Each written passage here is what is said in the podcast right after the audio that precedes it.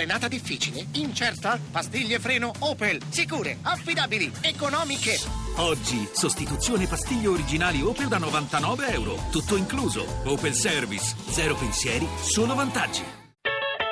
ETA Beta. Nuovi mestieri, nuovi linguaggi. Siamo il popolo europeo che più investe nello studio dell'inglese, dai bambini nelle primarie agli adulti nei corsi privati, ma siamo penultimi in Europa, prima dei soli francesi, quanto a capacità di parlarlo. Perché questa contraddizione e come rimediare grazie a Internet? Una buona giornata da Massimo Cerofolini, benvenuti a Eta Beta 335 699 2949 se volete dire la vostra con sms e whatsapp Eta Beta Radio 1 per intervenire su Facebook e su Twitter. Domenica prossima è la giornata mondiale della lingua inglese, tasto in genere dolente per noi italiani da sempre in serie difficoltà con la lingua di Shakespeare. Per capire quali sono le ultime strategie per apprenderla meglio abbiamo in collegamento due ospiti, buongiorno a Paolo Balboni.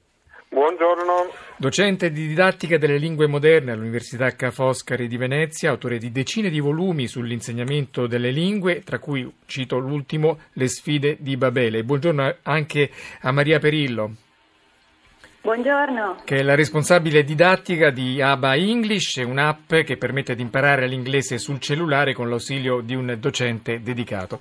Professor Balboni, partiamo da lei, partiamo dai dati Eurostat. Tutti i bambini italiani della scuola primaria studiano, almeno sulla carta, l'inglese. Soltanto la metà dei bambini olandesi e danesi fanno lo stesso. Eppure loro poi lo parlano bene, i nostri no. Stesso discorso per gli adulti, spendiamo circa un miliardo di euro in corsi di lingua e soggiorno all'estero, che è il doppio rispetto agli spagnoli, il quadruplo rispetto ai tedeschi. Eppure, alla fine, quando facciamo i test, siamo i penultimi in Europa sulle capacità di apprendimento dell'inglese, davanti soltanto ai francesi. Come mai questo paradosso? Partiamo dalla scuola primaria. Nella scuola primaria in realtà non si fanno cinque anni di inglese come pensiamo noi. I primi due anni sono di avvicinamento, di accostamento, i colori, qualche filastrocca e così via. In realtà è in terza, quarta e quinta che si fa qualcosa. Ma i bambini olandesi a scuola non tutti hanno l'inglese, ce l'hanno in casa. Ehm, in Olanda i film, i cartoni animati, i Simpson sono in inglese, per cui vedono continuamente programmi in inglese. Non solo, dall'Olanda all'Inghilterra e viceversa ci sono tre ore, due ore. Eh, è molto diverso che da noi.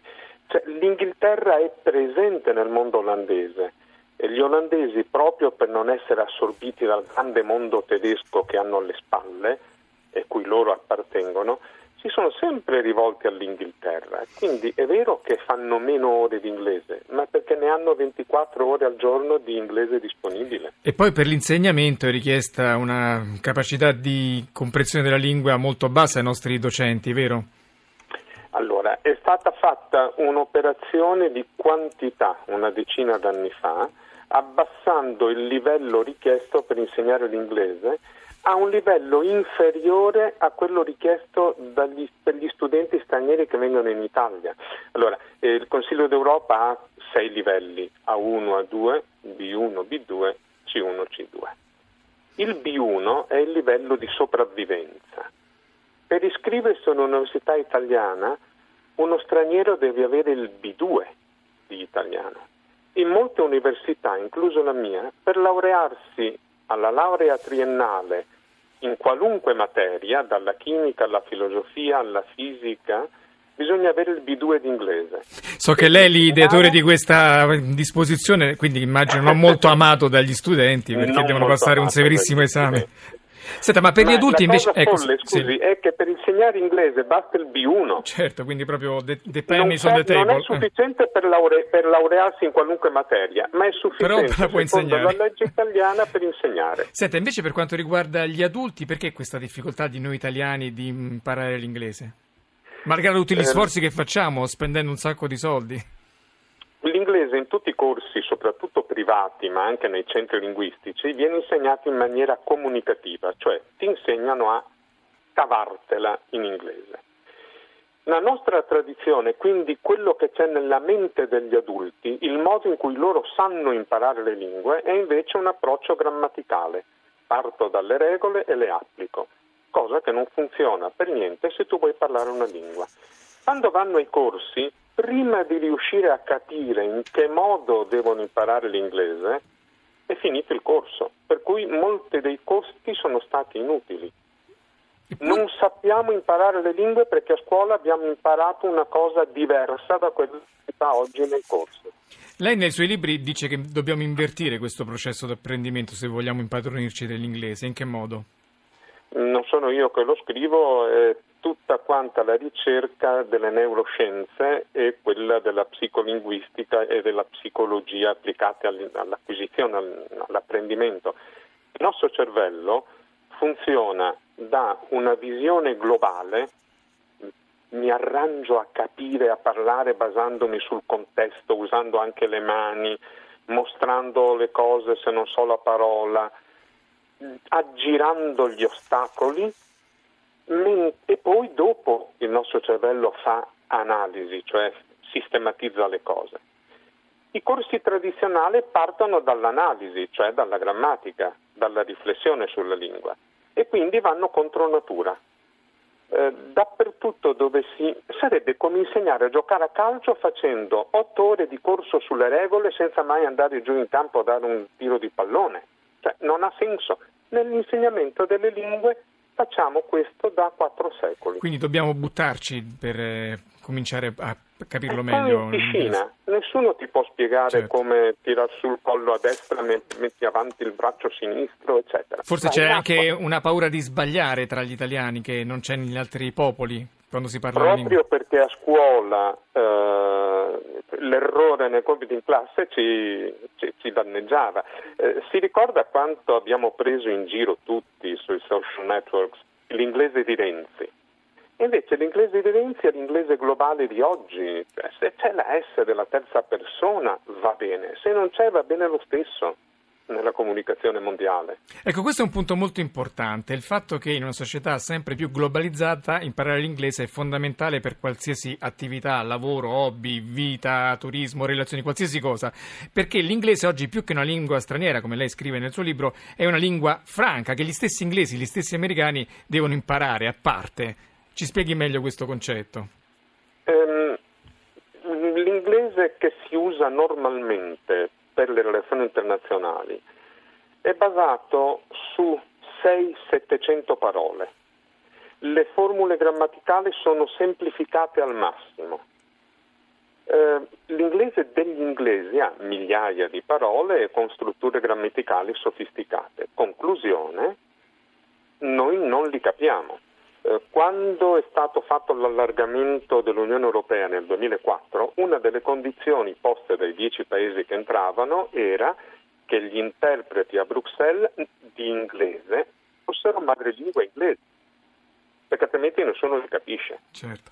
E poi ci sono tanti altri benefici che le neuroscienze hanno confermato sull'importanza di imparare l'inglese, la predisposizione alle materie matematiche, alla soluzione dei problemi, grandi benefici anche sulla demenza senile. Quindi diciamo una parola, professore, per incoraggiare chi è in ascolto a non, a non eh, scoraggiarsi, a insistere su questo studio. Allora, eh, Alzheimer ormai è scientificamente dimostrato con inchieste, indagini di, di molte migliaia e migliaia e migliaia di persone, il multilinguismo, quindi teoricamente anche sapere italiano nel dialetto e spagnolo, non solo l'inglese, eh, il multilinguismo lo tiene lontano, lo ritarda tanto.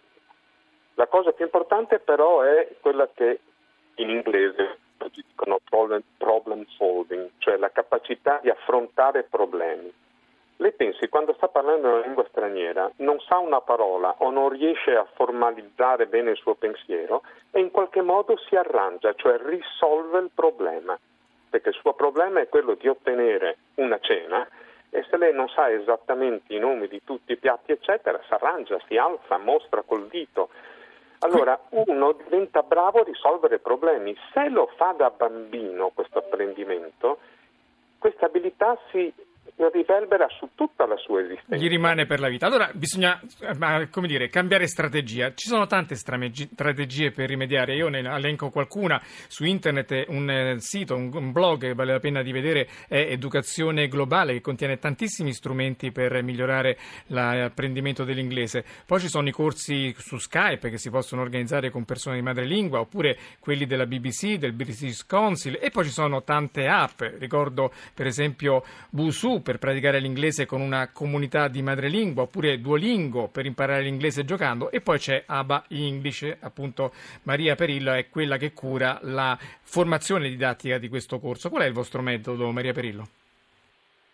Con il metodo ABA noi non partiamo dalla regola grammaticale, infatti, ma da un contesto stimolante e rilassante che abbiamo reso possibile grazie alla visione di filmati questi filmati trattano storie nelle quali gli alunni si sentono identificati. Eh, la grammatica è comunque necessaria per consolidare quanto appreso, ma viene introdotta solo in una seconda fase.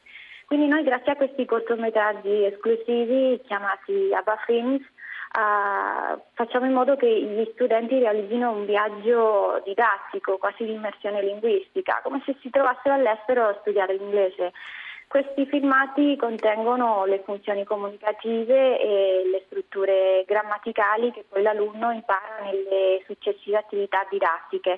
Quindi in questo modo eh, l'alunno sviluppa progressivamente tutte le competenze linguistiche in un ordine naturale di apprendimento perché esiste un ordine naturale di apprendimento, prima bisogna ascoltarla una lingua e poi si impara a parlare e successivamente si impara a scrivere. È per questo che noi abbiamo introdotto la grammatica in una seconda fase. Che è appunto quello che diceva il professor Balboni. Esatto. Come... Esatto, va cambiato e va uh, proprio spostata questa grammatica. Invertito, Bisogna... sì invertito perché comunque eh, è come quando un bambino impara la lingua dai genitori, non sa scrivere e parla per imitazione. Infatti la seconda attività didattica che abbiamo introdotto nel nostro sistema è proprio quella di parlare attraverso un riconoscimento vocale per imitazione e successivamente si impara a scrivere eh, con l'aiuto di norme. E poi avete un tutor dedicato per ogni studente che si iscrive all'app, no? Esatto, ed è una caratteristica che i nostri studenti apprezzano moltissimo. Il fatto di poter contare sull'appoggio di un professore che gioca un ruolo diverso e fondamentale all'interno di questo processo permette agli alunni di aprirsi sempre di più alla comunicazione. La, la, didattica, eh, grazie a questi strumenti potenti tecnologici eh, ci permette quindi anche di ottenere dei feedback quasi istantanei sullo stato del processo informativo, quindi abbiamo la possibilità di seguire migliaia di, stud- di, studenti allo stesso tempo. Ecco, un vantaggio vostro, ma anche delle altre app, è quello che uno si può gestire i ritmi facendo delle piccole capsule di inglese anche tra, mentre aspetta l'autobus o tra gli intervalli della propria vita, quindi anche 5 minuti al giorno con un video fanno qualcosa, tutto fatto sul telefonino. Il costo è gratuito, mi pare, sulla prima fase e poi si pagano, mi pare, 5-6 euro al mese, vero?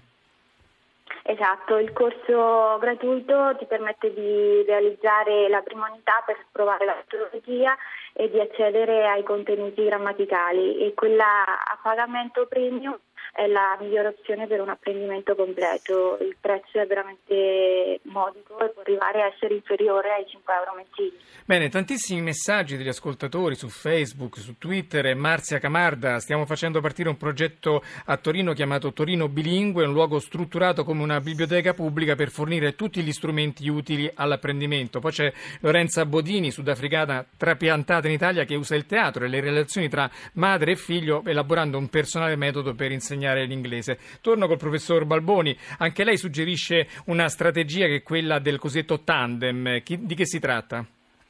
Esistono dei siti, basta digitare tandem su Google, dei siti eh, di varie università europee e anche dell'Unione Europea stessa che mettono in contatto persone con interessi simili, appassionati di calcio più o meno di vent'anni, faccio come esempio, eh, in modo che per una ora o due ore alla settimana, a seconda di quel che decidono, seguendo un protocollo che viene indicato lì, si ritrovino su Skype, se fanno un'ora parlano mezz'ora in italiano e se l'interlocutore è uno spagnolo che, che studia italiano, mezz'ora in spagnolo. Si correggono a vicenda, si spiegano a vicenda gli errori, ma molto spesso parlano interessati a quello che stanno dicendo più che alla lingua. Se c'è un italiano e uno spagnolo e hanno visto ieri sera la partita Juve-Barcellona,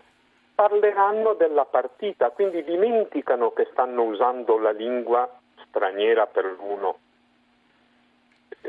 Certo. Hanno l'attenzione sull'oggetto, quindi comunicano spontaneamente e dove fanno errori poi l'altro interviene e dice Ciccio eh, Professore, stiamo andando verso un'epoca in cui le tecnologie con le app per tradurre in tempo reale quello che diciamo e le, anche la possibilità via Skype di parlare in italiano e trasmettere la nostra comunicazione in cinese a un cinese che ci sta ascoltando, tutto in tempo reale.